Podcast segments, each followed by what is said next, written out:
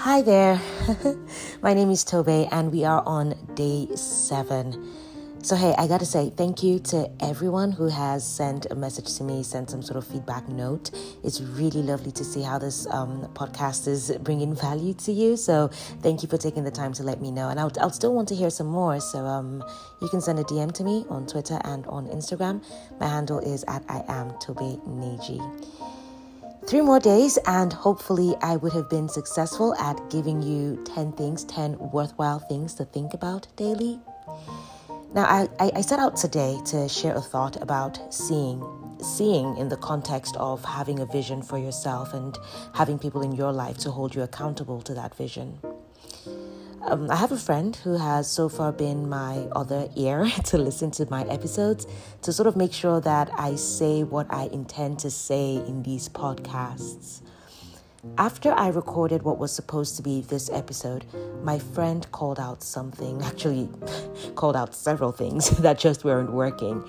And then my friend reminded me of a story that we both knew well. So I'm going to tell you that story. George and Felix are two men in their 50s who have been friends for over three decades. They're both successful, running their businesses and living balanced lives. George is currently a finance expert.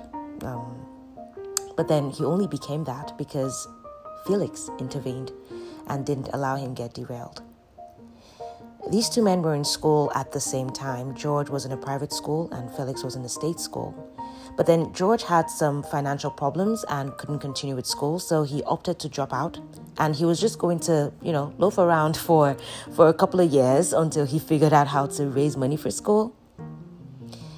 Felix encouraged him to transfer his credits to the state school and finish up since the cost would be cheaper. But George, George had a had a bit of a chip on his shoulder at that time, and so he didn't want to go to a state school. Like, how would he go from a private school to a state school? It just wasn't working for what he thought he wanted his resume to look like.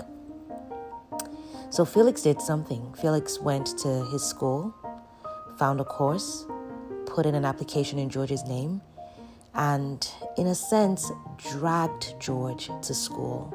Felix just wasn't going to stand by and have his best friend drop out of school. It just wasn't going to happen. Almost 30 years later, that friendship is rock solid, even more rock solid than it was before. And George, George is the is the successful and accomplished man that he is today because Felix intervened. Felix knew the dreams that George had. He wanted the best for George, and he did not allow George be subpar.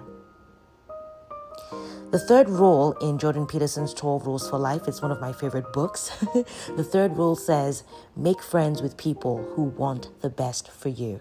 And I think that the story of George and Felix, which my friend reminded me of, is a perfect illustration of what that could mean. I also think that my story about my friend who listened to the original recording for what today's episode was supposed to be, and he went ahead to see the gaps and reminded me of the story, is also one that illustrates what it means to make friends with people who want the best for you. My friend wasn't going to let this episode be subpar. But let's consider the reason why Felix could be that person for George and my friend could be that person for me. It's because George, at some point, had been clear about his vision and dreams and goals and aspirations. And George had identified Felix as the kind of person to share that with, that life picture with. In my case, it's because I had been clear on what I intended this podcast to be and had identified my friend as a person to share that with.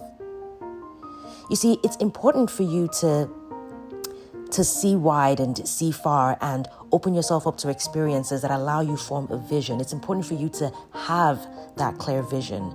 Maybe not even a clear vision, but then some inkling of what it is that you want, where it is that you're trying to go, the path that you're trying to toe.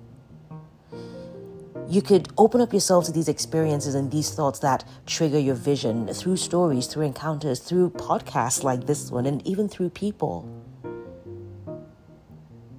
And then it's even more important for you to identify those people who not only see the way that you do, but who also want the best for you, who will not allow you step away from the path of your vision.